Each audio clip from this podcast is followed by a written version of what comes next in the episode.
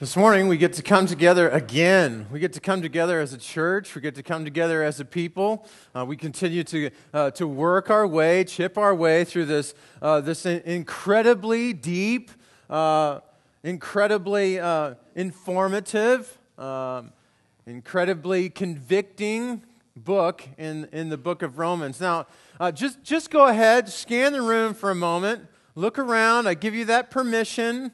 Um, don't gawk, okay? Just, just kind of to take a look. Now, we're different. We're, we're, we're very different people, okay?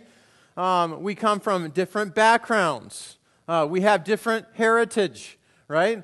Uh, we've had different kinds of experience, and yet, in the most bizarre way, the most bizarre way imaginable, really, uh, uh Scripture, God is going to bring us together this morning.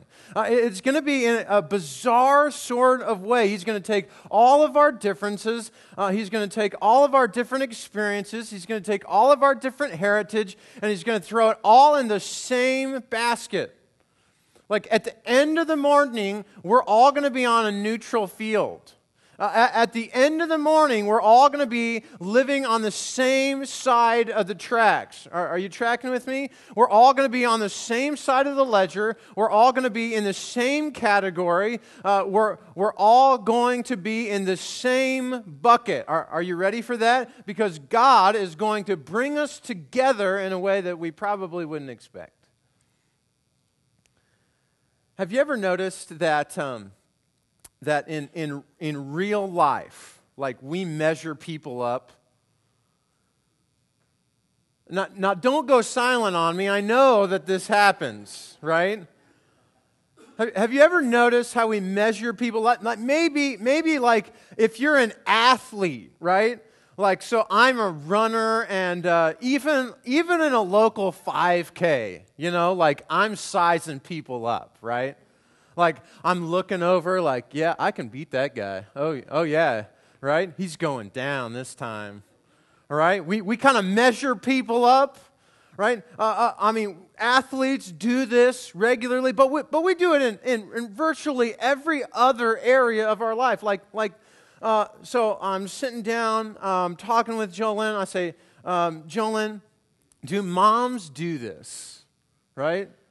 Do, do moms like size each other up? Do they like measure one another? And she, oh, oh yeah, oh yeah.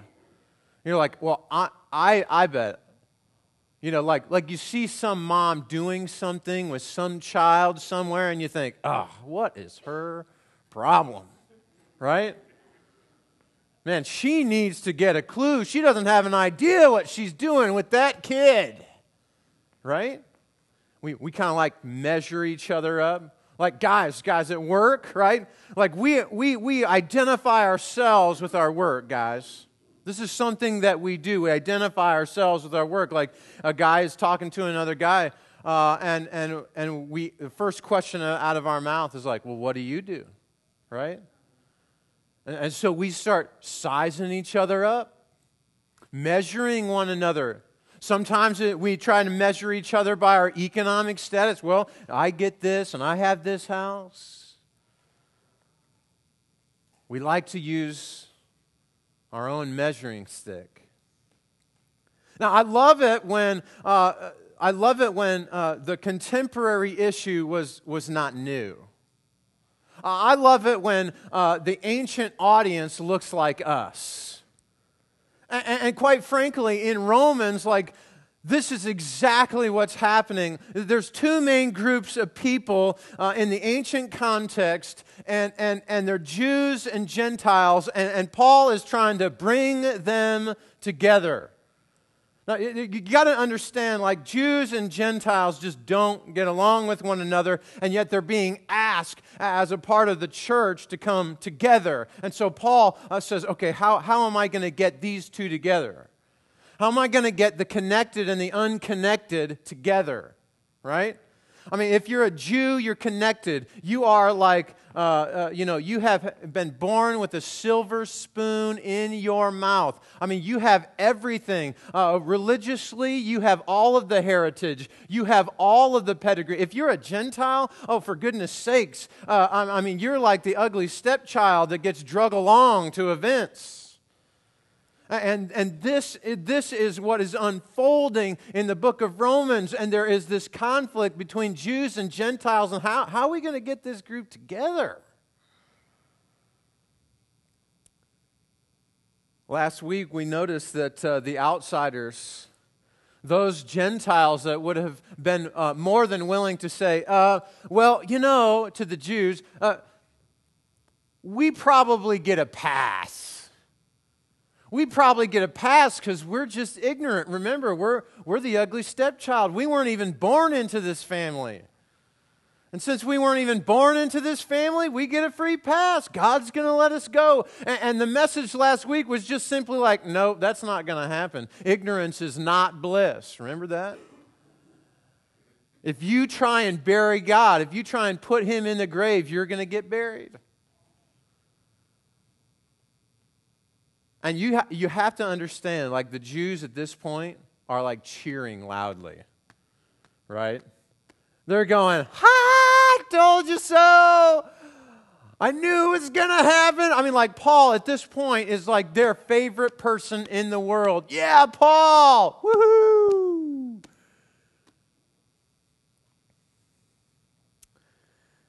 And so Paul clears his throat, swallows hard, and he pulls the rug out from underneath them. And he rattles their cage a little bit. And he disrupts their celebration. You see, what he is going to say to the connected, what he's going to say to those who should be God's people, what he's going to say is God is going to measure you. Oh, and by the way, God's going to measure you the same way He measures them. Are you ready for the measurement? Have you ever gone to the fair? We like going to the fair once in a while. It's not just for the food and the games and those kinds of things. We like to go to the fair for the rides. Anybody like fair rides? Okay, there's one. Okay, I'm preaching to an audience of one. So we like to take our, our kids to the rides, and, and uh, you know, we, we likely will get them some tickets or one of those bands, and they can go off and ride the rides. Now, um, almost every ride, you know what there is? There's a measure, right?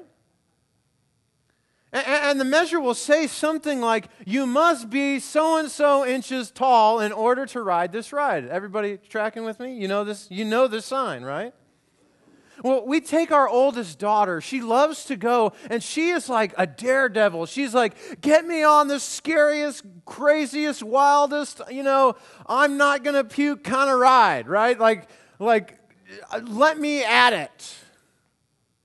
Now, the problem, the problem is that oftentimes she doesn't meet the measure. Oftentimes she doesn't meet the measure. So we walk up to and, and, we're, and she is like, Oh, I think I'm tall enough this time. I, I think I can meet the measure. And she'll walk up and, and, and she's like, I, I think I can get it. Only for me to say, I'm not sure you're tall enough, babe. You don't meet the measure. In Romans chapter 2, Paul is going to say to the connected, he's going to say to the Jews, he's going to say to those who are God's people, and he says to Christians this morning, God has a measure. Open up with me to Romans chapter 2, verse 1. If you want to reach for a Pew Bible in front of you, you want to reach for a Pew Bible in front of you, it's going to be page uh, 783. 783. I'll give you a moment to turn there. Romans chapter 2, verse 1.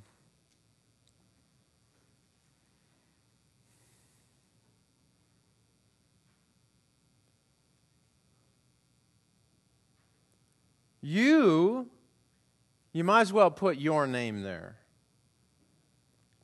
Just go ahead, put your name right there at the beginning of verse. You, Mike, or whatever your name is. If your name happens to be Mike, good on you.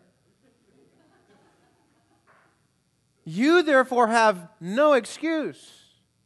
You who pass judgment on someone else, for at whatever point you judge the other, you are condemning yourself. Because you who pass judgments do the same things. Now we know that God's judgment against those who do such things is based on truth. There's the measure right there. Right in the opening couple of verses, he comes out and he talks and he says, Hey, those of you who are connected, uh, those of you who call yourselves God's people, let me tell you the measure. Uh, don't you look down on someone else. Don't you look on, uh, uh, down on those outside because God's got a measure for you. And here it is. Are you ready? It's truth.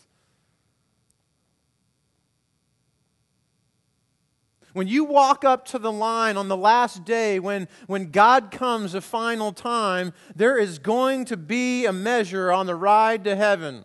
And the question is, what is it? It's truth.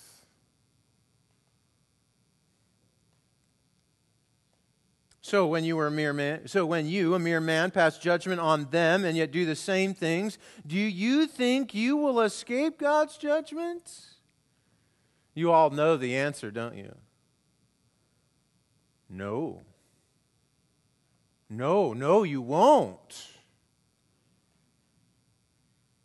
So we can't escape God's judgment. There is going to be a measure. The measure is called truth. God Himself is going to hold the standard of truth. So, what's the criteria? Look down at verse 6. God will give to each person according to what he has done. Okay, all right. God's going to judge according to what I've done. Look at verse 7 and 8. To those who by persistence in doing good, seek glory, honor, and immortality, he will give eternal life. But for those who are self seeking, who reject the truth and follow evil, there will be wrath and anger. Okay, okay.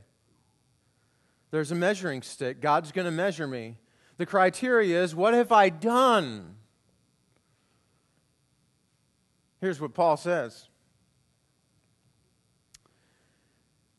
If I do only good, verse 7, if I do only good, if I seek glory, honor, and immortality, he will give eternal life. If I can do only good, then good will come. I will have eternal life. That sounds pretty good. But, but, for those who are ambitious for themselves, who reject the truth, who follow evil, there will be wrath and anger. Do only good, and good will come. Do only bad, and bad will result. Good. Okay, I know I know the measure. All I have to do now is do only good. That's all I have to do. Do only good, and God will give me eternal life. Sounds pretty good. What will disqualify me? What will disqualify me? What counts as doing something bad? Look now, uh, as Paul tells us the bad. Uh, look at verse 17. He says, Now you, He's talking to those who, again, are connected to God. He's talking to those who are God's people. Now, now you, if you call yourself a Jew, I think it'd be fair to say if you call yourself a Christian, if you rely on the law and you brag about your relationship to God, if you know His will and approve of what is superior because you are instructed by the law, if you're convicted that you are a guide for the blind, a light for those in the dark place, an instructor to the foolish, a teacher of infants, because you have in the law the embodiment of knowledge and truth. Now, this could be Christians, couldn't it?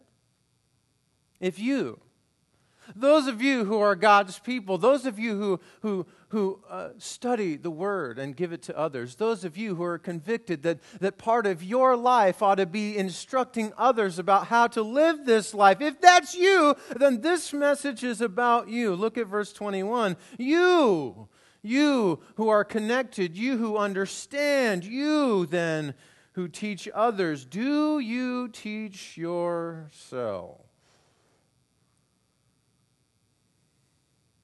Mr. Preacher, do you preach to yourself before you preach to others? Mr. Elder, do you eld yourself before you eld to others? Will you practice wisdom with your family before you try and practice wisdom with someone else's family? You who preach, again, about stealing, do you steal? You who uh, say that people should not commit adultery, do you commit adultery? You who abhor idols, do you rob temples? You who brag about the law, do you dishonor God by breaking it?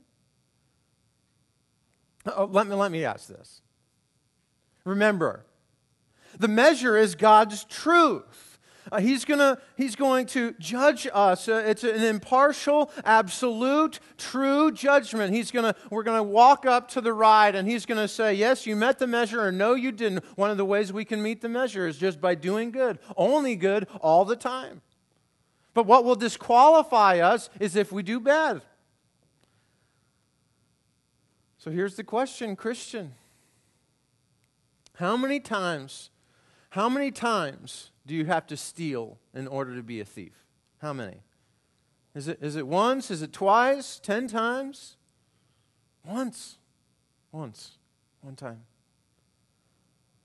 Uh, how many times? How many times? You tell me now, okay? You guys are getting into it. How many times does a husband have to throw a punch to his wife to be an abuser? How many? Once. One time. One time. How many times does a man need to cheat on his wife in order to be called an adulterer? One. Just one. Just one. How many times do I, I have to lie in order to be called a liar? Once. Just, just, just one. Just one.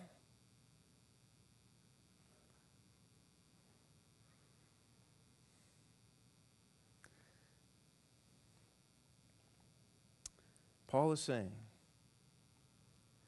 to those who are most connected to God,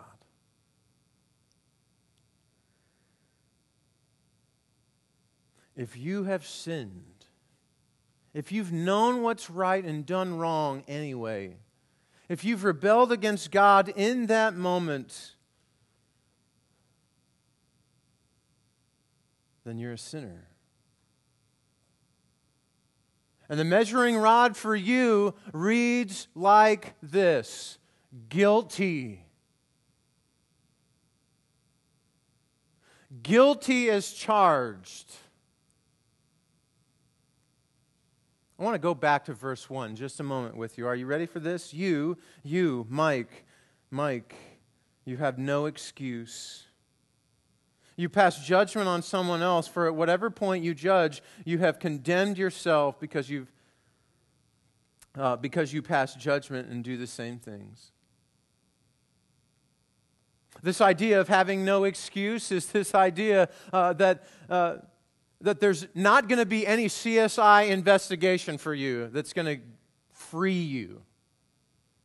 There's not going to be any mitigating circumstance uh, there's, there's not going to be any tie up in the court system. There's not going to be a pardon. There's no excuse. And you're going to walk up the ramp and it's going to say guilty because God's judgment for everybody is equal. Several years ago, I hate to tell these stories, but I'm going to tell it anyway. Several years ago, I was with uh, Andrew Carlson. Many of you know Andrew. Andrew and I happened to be working in the same uh, staff at that time, and he was, uh, uh, you know, he was in many of the meetings that I had been in, and and uh, and we had gotten this like dress code policy. Some of you had probably read some of those. And I don't know, being the guy, you know, that I am, I, I get into these rules, right? Like, I just have to obey the rules. If I just obey the rules, well, I can do this. I'll, I'll obey the rules like, like everybody else, and then I'll hold others to the rules that, that someone else is establishing. Let's keep the rules. Some of you know this person. Maybe you are this person. You know them because when you play games with them, uh, they're all about reading the rules on the box. And so I was all about the rules. And we were at a gathering later on that day, in fact, and, and uh, I don't know what came over me. But I felt like Andrew wasn't obeying the dress code. And so, honestly, rather smugly, I walked over to Andrew. Andrew, I don't know if you realized what the dress code is, but I think you need to obey it. And I walked away, quite frankly, rather righteous I had kept the rules. Several days later, I was running. I happened to be running on campus that day. Now, some of you that know running, uh, sometimes you wear a short that's a little shorter than a basketball short. And I had a, I had a set of compression shorts underneath my shorts and a singlet. I went out running. I don't know how far I went, but I was hot and sweaty when I got back. Gross. I walk in the office door, and the first person I see is Andrew Carlson. And Andrew looks at me and he goes, Nice little shorts, Mike. And I was like, Yeah? And he goes, Don't you remember? Oh. And to my shame, God reminded me of the stench of my own sin. And I wonder if we're ready for God's measure.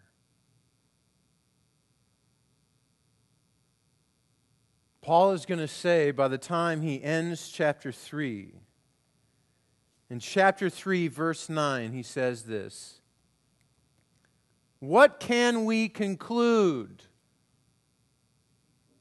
What can we conclude? Are any of us, any of us Christians, any of us who are connected to God, any of us, are we any better are we any better than the disconnected? Not at all. We have already made the charge that Jews and Gentiles are alike under sin.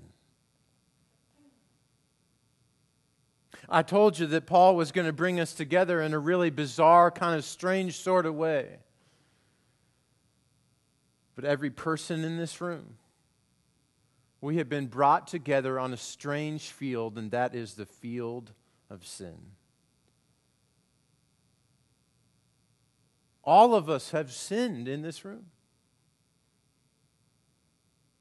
And we are on the same side of the track and we're on the same side of the ledger and we're playing on the neutral field. And the field is sin. And so you and I have this nagging question well if we cannot save ourselves by doing great things or by being uh, religious enough then who can save us?